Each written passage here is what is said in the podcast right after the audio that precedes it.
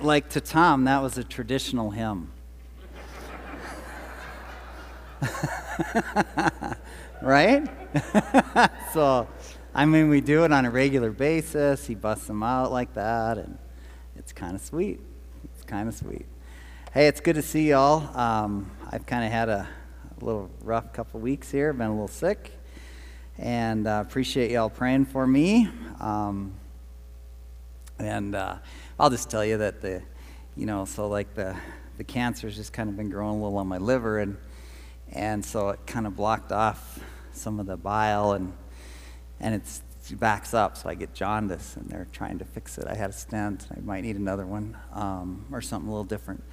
But uh, and, and, so you know I was, I was sitting out on my deck this morning kind of praying about this and thinking you know i'm almost like this kind of i don't know the stain color josh but it's like almost like the cedar tone color it's like you know, it's kind of cool actually. You match your deck and you know, you don't really have any tan lines and it's just like, wow, this is not a bad thing, you know, just um, but hopefully hopefully that that kind of clears because it's basically just poison backing up in your body and so I've been kind of working through that and Marcia's been a, a good trooper through it.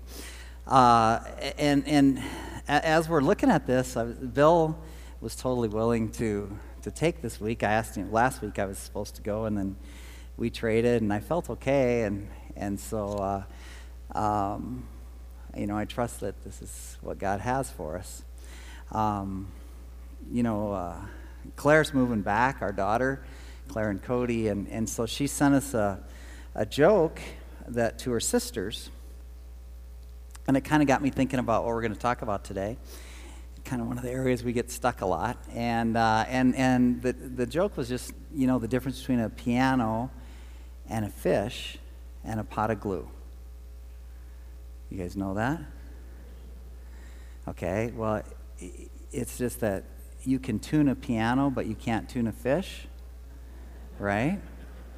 And that's an old joke. There used to actually be an uh, uh, album by that name years ago, okay? And uh, so you can tune a piano, but you can't tune a fish. Does anything else bother you about that joke? What's the glue? See, I knew you'd get stuck on that. Ah. Ah. Thanks, Tom. you know what's really funny is he'll ask the same thing next service.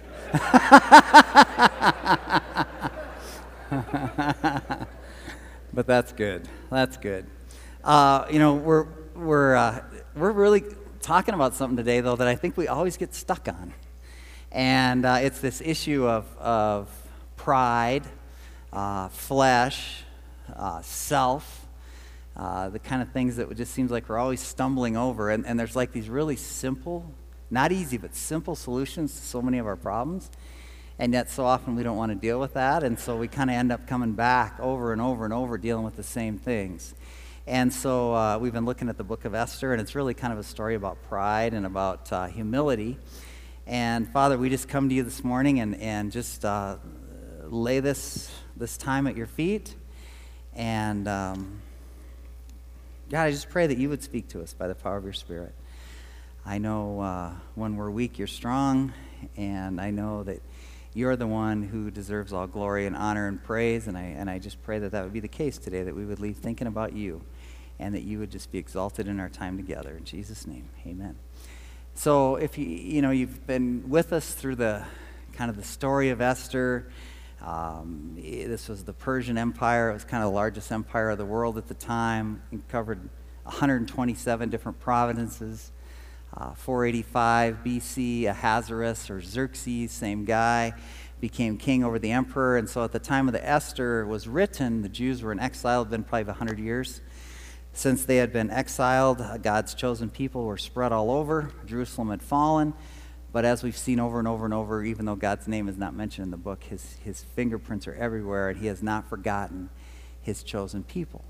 And uh, if you're you know, just catch up with the story. Um, Ahasuerus was the king. Uh, Haman was his top guy. Uh, Haman was a, a, a, bad guy, and he hated the Jewish people, and he hated specifically Mordecai. who uh, was outside the palace to begin, and uh, Esther was chosen as queen, and she had been raised by Mordecai, who was Jewish. And so Haman tried to kill all the Jews uh, because he hated Mordecai, and because through history his people had hated the Jews. And so Esther comes in with Mordecai, and they kind of save her people. We've also been looking at this not only historically, but also as this allegory, this picture to kind of catch it. And, uh, and I think we have a slide of the allegory um, story.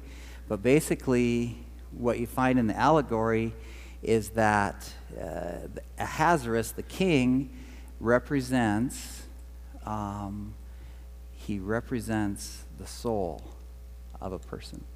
Okay, the soul. Maybe it's not going to come up. That's okay. Ahasuerus is the soul. You got to get these things in your in your mind.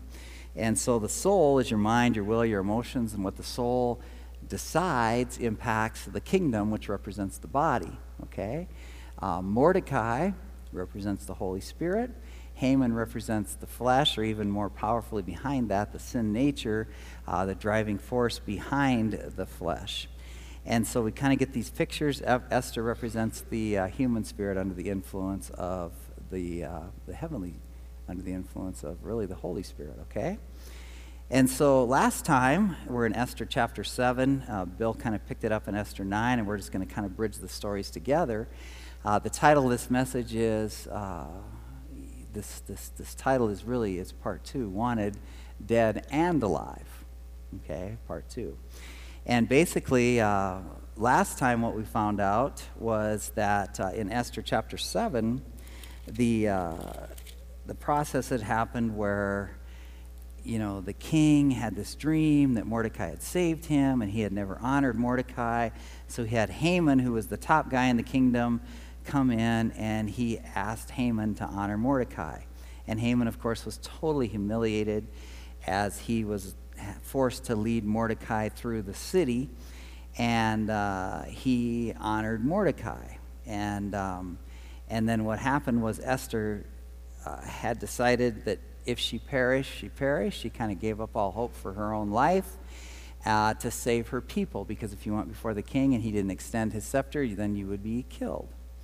And so she was willing to do that. So finally, she gets up the, uh, the, the, prayers and the time and waits a few days. And she goes before the king and says, uh, and the king welcomes her and says, What do you want? And Esther says, I want to have a banquet with you and with Haman, the, the, the wicked guy, okay? And, uh, and so the king and Esther and Haman have a banquet. And he says, What do you want? Up to half your kingdom. I'll give it to you. And she says, Well, let's wait one more day. God's timing. And so they wait one more day. They have this other banquet. Um, and it gives Haman time to prepare this gallows. And what happens then is at the banquet, Esther exposes Haman. Because what Haman, Haman had done is issued a decree throughout all the kingdom that at a certain day in December, all the Jewish people were to be annihilated. They were all to be wiped out. And, and Esther pointed that out to the king. But that would also include her, his queen. And although she hadn't revealed that before, it was the, the case. And so that was kind of the process where uh, the king was upset and uh, he walked out of the room and Haman came on. She's, he's begging for his life. And the king says, Away with him, puts him in the gallows, and he kills Haman. Okay? And so that's kind of the, the picture of Esther chapter 7 is Haman we leave and he's dead. Now remember, Haman kind of represents the flesh in our allegory and the power behind the flesh, the nature of sin, really self, this unredeemed self, okay? Uh, really against the things of God. So Haman, he's whining and he's threatening and he's begging and he's screaming and he's sobbing and he's arguing, but it's off to the gallows and he is impaled on a pole and he's exposed and he's he's dead. Now you got to realize you never feel sorry for the flesh. Okay, never feel sorry for the flesh. The flesh, the sin nature is against the things of God always. It has to be killed. So Ahasuerus uh, ends up representing the soul of man, ends up um, choosing to have Haman killed and the sin nature of the flesh, represented by Haman, is killed. So, guess what? Now, Haman no longer can impact the body, which can no longer impact the kingdom, right? Uh, Esther's saved by grace, but, but there's no way that he can have an impact anymore. Uh, the wrong man had been able to influence the king, and, and now he was out of the picture. And that's really what happens to believers when we come to faith in Christ. When we have this conversion experience, that old man, that old self, is crucified with Christ. And God does it all by His grace. Simply requires us to come to Him in humility, uh, self forgetfulness, and surrender to Him. And really, that's what Paul kind of pounds home as he goes through the New Testament in the book of Romans 6. What shall we say then? Shall we continue to sin that grace may increase? May it never be. How shall we who died to sin still live in it? You see, God says, You died to sin, believer, when you came to Christ. That's what God says. And our pride says, well, that can't be true. That can't be true. I still sin. I still mess up. I still feel the same. I still think the same way. I still do the same stupid things. That can't be. But you know what God says? You died to sin when you came to Christ. Now, your body obviously didn't die, right?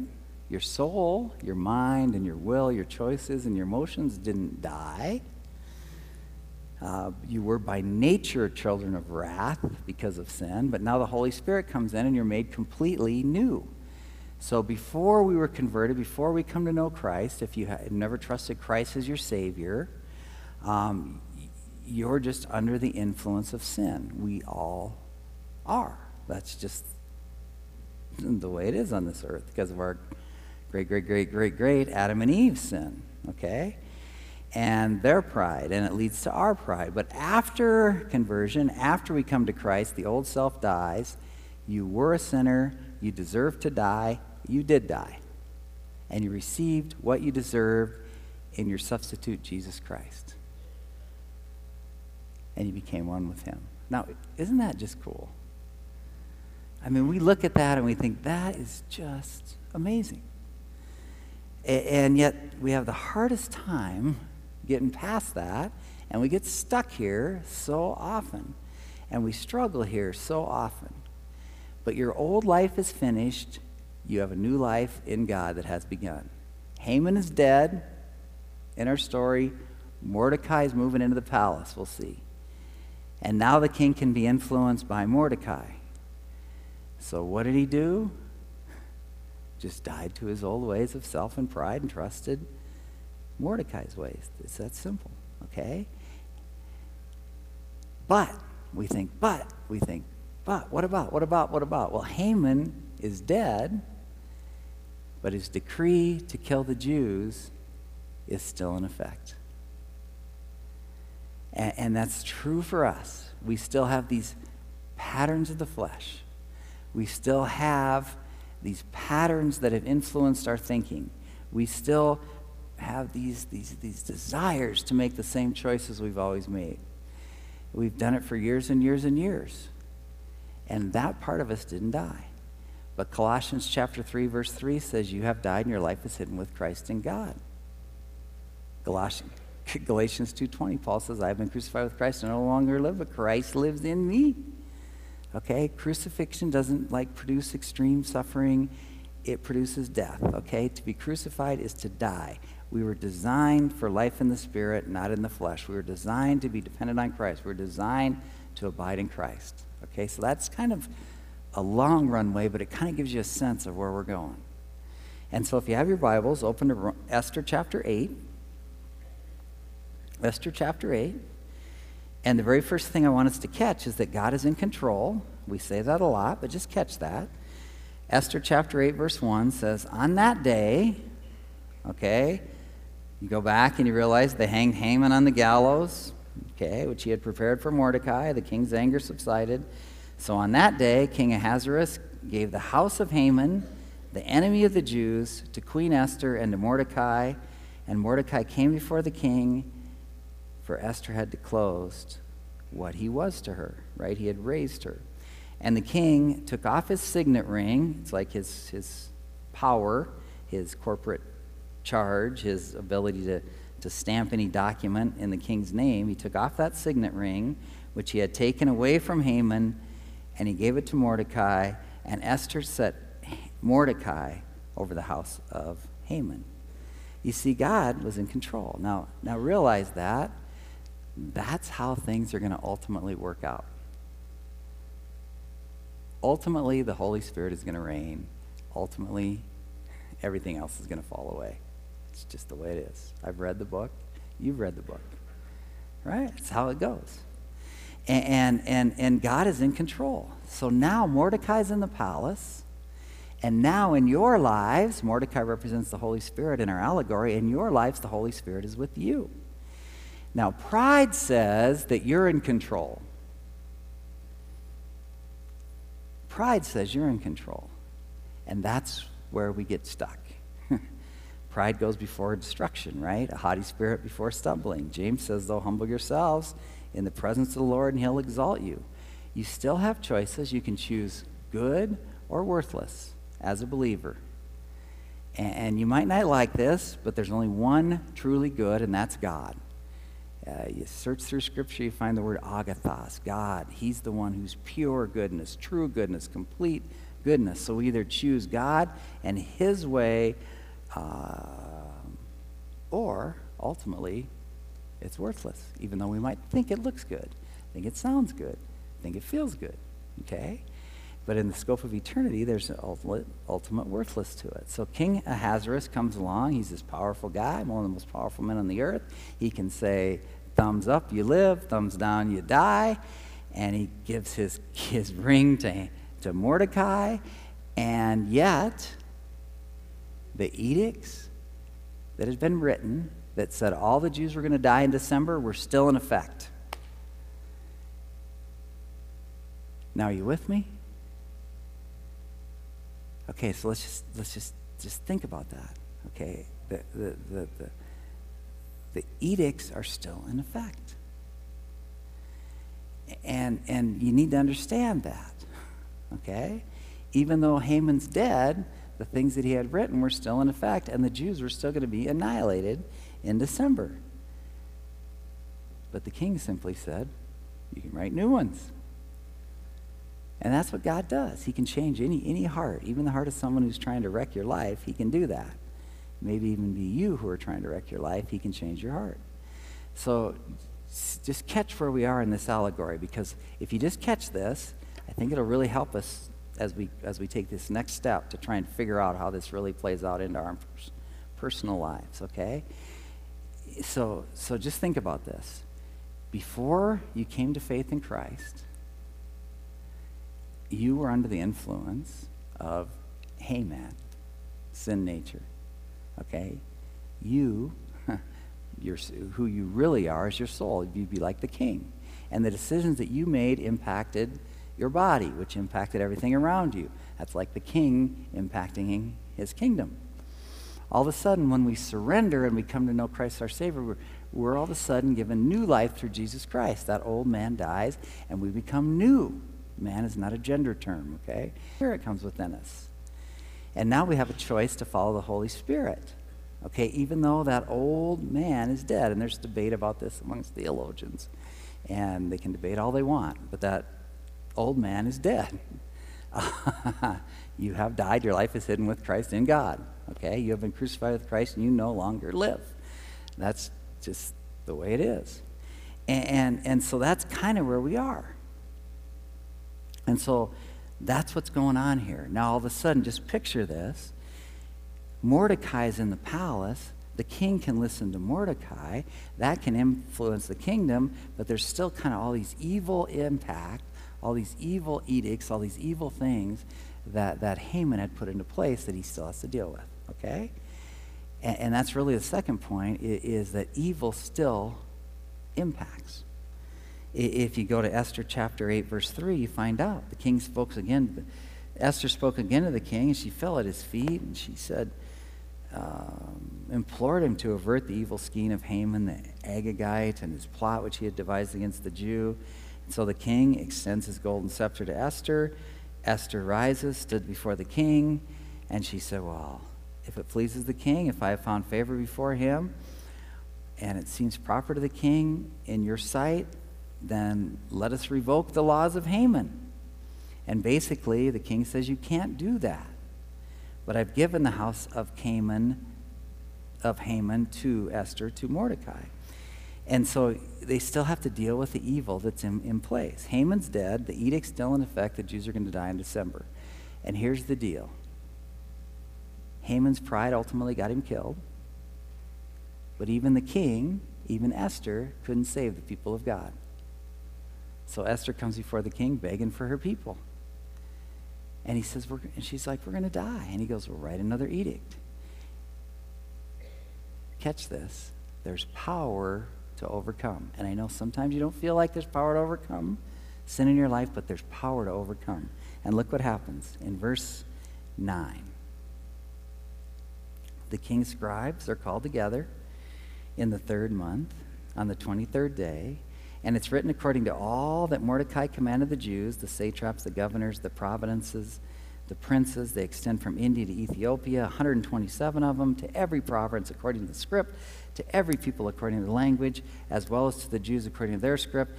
And he wrote in the name of the king, and he sealed it with the king's signet ring, and he sent letters by couriers on horses, riding on steeds, on a royal stud. And he said this, verse 11 In them the king granted the Jews who were in each and every city the right to assemble and defend themselves and defend their lives, to destroy, to kill, to annihilate the entire army of any people or any providence which might attack them, including the children and the women, and to plunder, to plunder their spoil.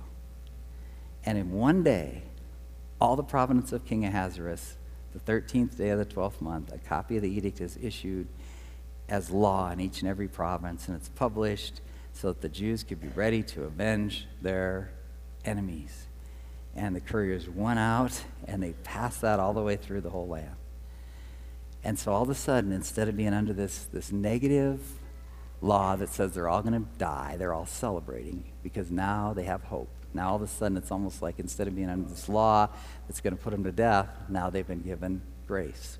They've been given an opportunity to defend themselves and they're able to overcome evil, and they're able to overcome sin, and they're able to overcome. And it's the same for every single one of us who trust Christ as our Savior. And look what happens, what God does. The humble get to be exalted. Verse 15 Mordecai went out from the presence of the king in royal robes of blue and white, and a large crown of gold, a garment of fine linen, purple. The city of Susa shouted and rejoiced for the Jews, there was a light and gladness and joy and honor. And in each and every province, in each and every city where the king's commandment and his decrees had arrived, there was joy for the Jews. And many among the people of the land became Jews, for the dread of the Jews had fallen on them. And, and so they're just celebrating. And, and that's really where Bill picked this up last week as we traded weeks. And, and he went on and he talked about how the Jews defended themselves. It was self defense. And they didn't even touch the plunder, okay? How do you do that? You do that by self control, which is the fruit of the Spirit. It's by inner strength, okay? It's by God's strength living through you. And Christ lives within you. And don't even desire that. Now, here's what I want us to get as we go forward. Uh, I just, I just been just praying that we can overcome this area that we get stuck on so often. Haman had 10 sons. There's always going to be sons, guys, okay? There's always going to be the impact of evil. Always. Remember Goliath? He's going out, David's going out to fight Goliath. He takes five stones because Goliath has four brothers, right? And, uh, and, and so there's always going to be that. And some of the language experts, the, the Persian language, claim that every uh, name of the ten sons of Haman contained the word self. Okay, now I, I don't know if that's true. I didn't haven't had time to really study that, but I tell you what, I wouldn't doubt if it's true. Maybe pushing the allegory. Wouldn't doubt if it's true, but you know what? Here's the deal. we all know, and I don't think I'm pushing it at all, that we all know, that when you think about your flesh, when you think about your unredeemed part of yourself, uh, like you think about these sons of Haman, it is about yourself. It is about self. You see, for a non Christian, the flesh is the things you do in your own strength. For Christians, it's when we're not abiding, it's when we're worried about ourselves. It's like our personal kind of techniques uh, to get our whatever needs we think we need met apart from Christ. And generally, there's three areas of the flesh that we deal with the area of sex, area of religion, the area of human relationships. And if you struggle to understand what flesh is, this you know, may help. Okay? And I'll just give you a little picture self pity. You ever feel self pity? How about self righteousness? How about self sufficiency? How about being self indulgent? How about being self assertive? How about having selfish ambition? How about self justification? How about self exaltation? How about just having a low opinion of yourself? You know what that is? Pride.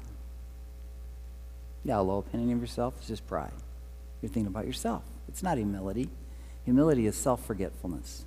And so when you start thinking about self and you start clicking through all these things, you know, you think about, welcome to our world. Those are all the things we're taught we should have. Those are all the things that we, we're taught are essential for us to be able to excel and to get ahead. But I'm telling you what, to have victory in this life, self must die. And it's the opposite of everything we're taught. That's why we get stuck on it.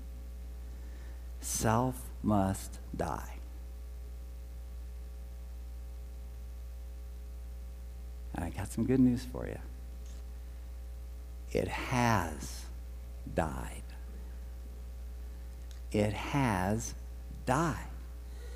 It has died. Isn't that cool? Esther came willing to go before the king. If I perish, I perish. She's willing to die. And only God pulls it off. It Kind of made me think of the things that only God can do. There's so many of them. I was reading Daniel this week because I was just kind of reading through uh, the Bible as I just I read through the Bible uh, on a regular basis, and, uh, and, and Daniel, just those first six chapters, I'm thinking, well, only God can show you what someone else dreamed and then give you the interpretation and then let you know that that's kind of going to be the history of the world's powers. Only God does that. Only God rescues you from a burning furnace that kills all those guys who are throwing you into it. Only God tells you to tell the most powerful man on earth that he's going to live like a beast, eat grass, and then ultimately he'll be restored to power when he humbles himself before God. Only God uses the fingers uh, of a man's hand suspended in air to tell you that your reign is over. Only God closes the lion's mouth. Only God can become a man to die. Only God tells Nicodemus, the, the religious leader of the day, that you have to be born again to have life. You have to die to have life. Only God can be crucified and rise from the dead and then still live. You see, we can dress up corpses, we can make them look good for the funeral, we can make it look presentable, but only God can bring a corpse to life. And He has. Now, the question you get to chase today is will you believe Him? Will you believe Him? Galatians chapter 5. And I just want to leave you with some scripture, let you chew on that this week. Galatians chapter 5. It's kind of a long section of scripture. I'm just going to kind of summarize it. Verse 16 through 26, just write it down. Galatians 5, 16 through 26 explains this. And, and I want to show you how you overcome the flesh. Because guess what? That old man is dead. So you want to know how you do it? Paul tells us in 516 I say, walk by the Spirit, you will not carry out the desires of the flesh. Did you catch that? You want to overcome the flesh? Do you try harder? Do you work at improving? Okay, I mean, I, eh, do you do all kinds of challenging things? No. You walk by the Spirit, then you will not carry out the desire of the flesh. The flesh that's desire against the Spirit. The Spirit is against the flesh. They're in opposition to one another. okay? But you're led by the Spirit. You're not under the law. And then he goes through and he talks about some of those big areas, right? The deeds of the flesh are evident. He talks about sexual immorality and idolatry, worshiping things, putting other things that are good things as ultimate things instead of God, and strife and jealousy and outbursts of anger and envy and carousing and all these things. It's not an exhausting list, and I'm sure none of those things apply to any of you. Um, but he goes on and he says, just as I forewarned you, those who practice those things, not, not this word practice, means not occasionally sin, but habitually practice, like your golf swing, like you're trying to get really, really, really good at envying, okay? You're not going to inherit the kingdom of God. Because as a believer, if Christ lives in you, your ultimate objective is not to try and really get good at good at good at good at being greedy, okay? And, and the three general areas you struggle with the flesh or with sex, with religion, with human relationships. And then all of a sudden, on the other side of the coin, you have the fruit of the Spirit, which is love, joy, peace, patience, kindness, goodness, faithfulness, gentleness, self control. Against such things, there's no law. And Paul says, You want to overcome the flesh? You walk in the Spirit. And you know, there's all kinds of deeds of the flesh, and so we can focus on that, and so often that's what we do. I think that's why we get stuck. We say, Well, right now I'm struggling with this particular area of the flesh, this particular area of my selfish nature, my selfish way that's trying to get my needs met. And I'm going to try and overcome my jealousy or my envy, or I'm going to try and overcome. You, you got your list. We all have our lists. But there's only one way to overcome it it's walk in the Spirit, and there's only one fruit of the Spirit. It's singular the fruit of the Spirit. All those attributes are linked together love, joy, peace, patience, kindness. It's the fruit of the Spirit. And so God wants to give us this really simple thing. I didn't say easy, really, really, really simple way to overcome sin. Walk in the Spirit. Okay? How does a branch bear fruit?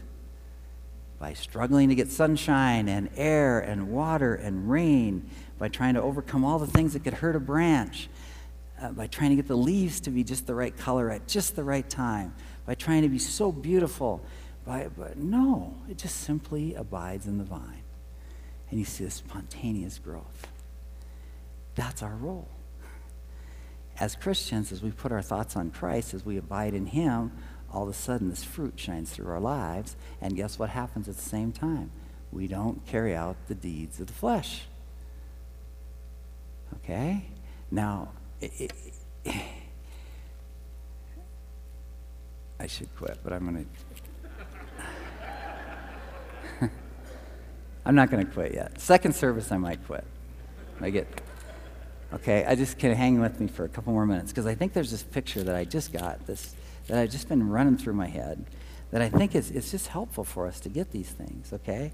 And in 2 Kings chapter 5, there was this, this incredible guy named Naaman who was this great captain of the army of the king of Aram, and he was highly respected. Everybody loved him.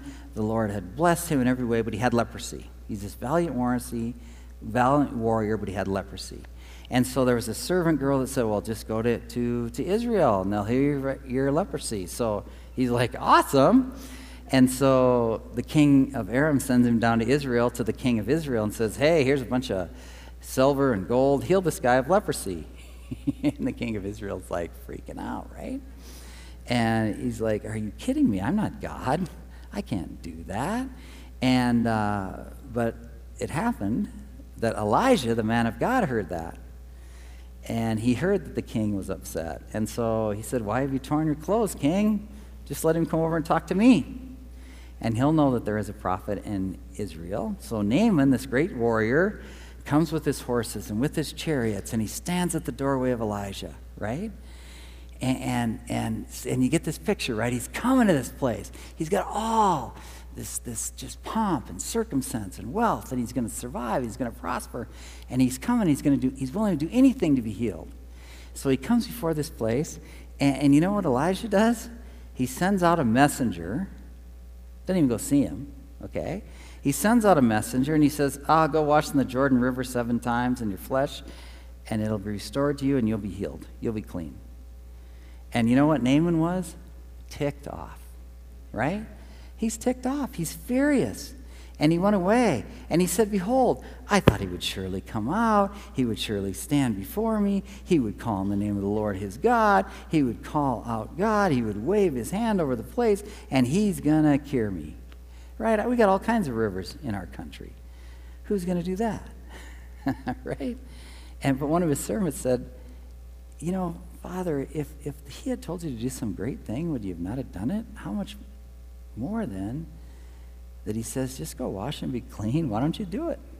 So he goes down, he dips in the Jordan seven times, and guess what? According to the word of the man of God, his flesh is restored like the flesh of a little child, and he's clean.